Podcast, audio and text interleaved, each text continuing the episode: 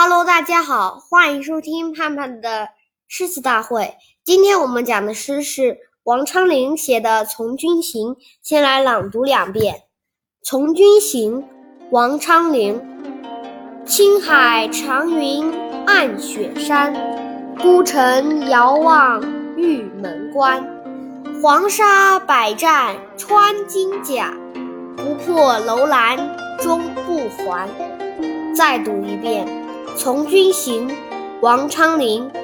青海长云暗雪山，孤城遥望玉门关。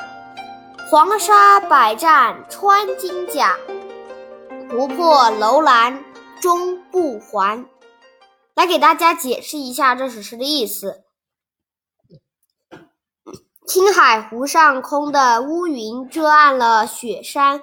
站在孤城上遥望远方的玉门关，身经百战，黄沙已经磨已经磨穿了铠甲，不打败楼兰的敌人，坚决不回还。来给大家解释一下个别字词意思。从军行，古代乐府诗题，原诗共七首，这是第四首。青海，青海湖。在今青海省西宁市西，唐军和吐鲁番和吐蕃军经常在此发生战争。长云连绵不断的浮云，暗雪山使雪山暗淡变色。雪山即祁连山，位于甘肃省，常年积雪。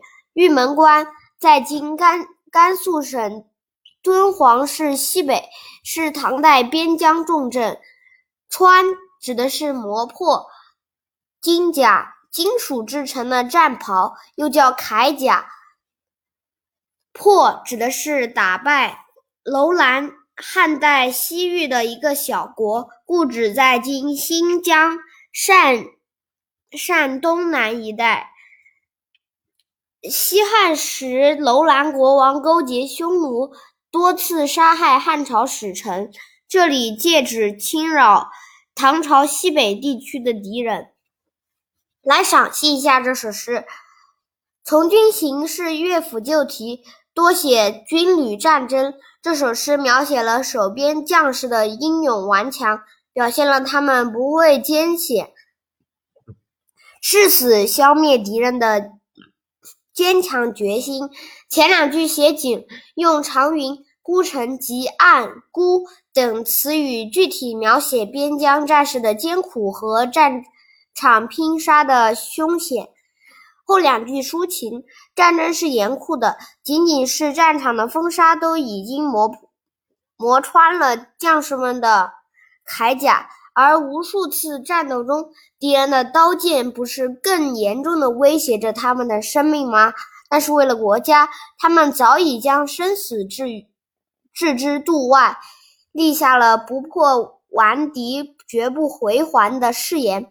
全诗格调悲壮，境界开阔，洋溢着豪迈的英雄主义气概，是盛唐边塞诗的名篇之一。再来补充一个小故事。今天我们讲的小故事是鲤鱼送刀。传说有一次，王昌龄乘船到马当山祭拜马当大王，并把随身带的一双草鞋也奉献给了马当夫人。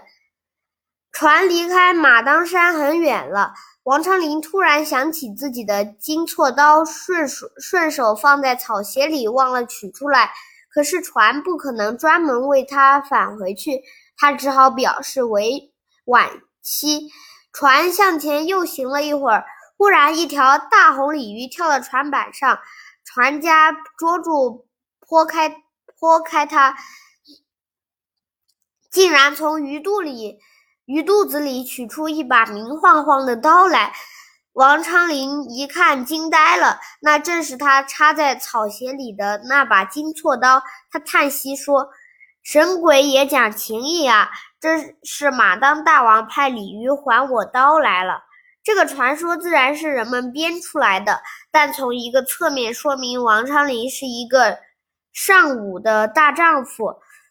将士们读了他笔下的《从军行》，个个感动的泪流满面。好了，今天的盼盼的诗词大会就到这里了，我们下期再见，拜拜。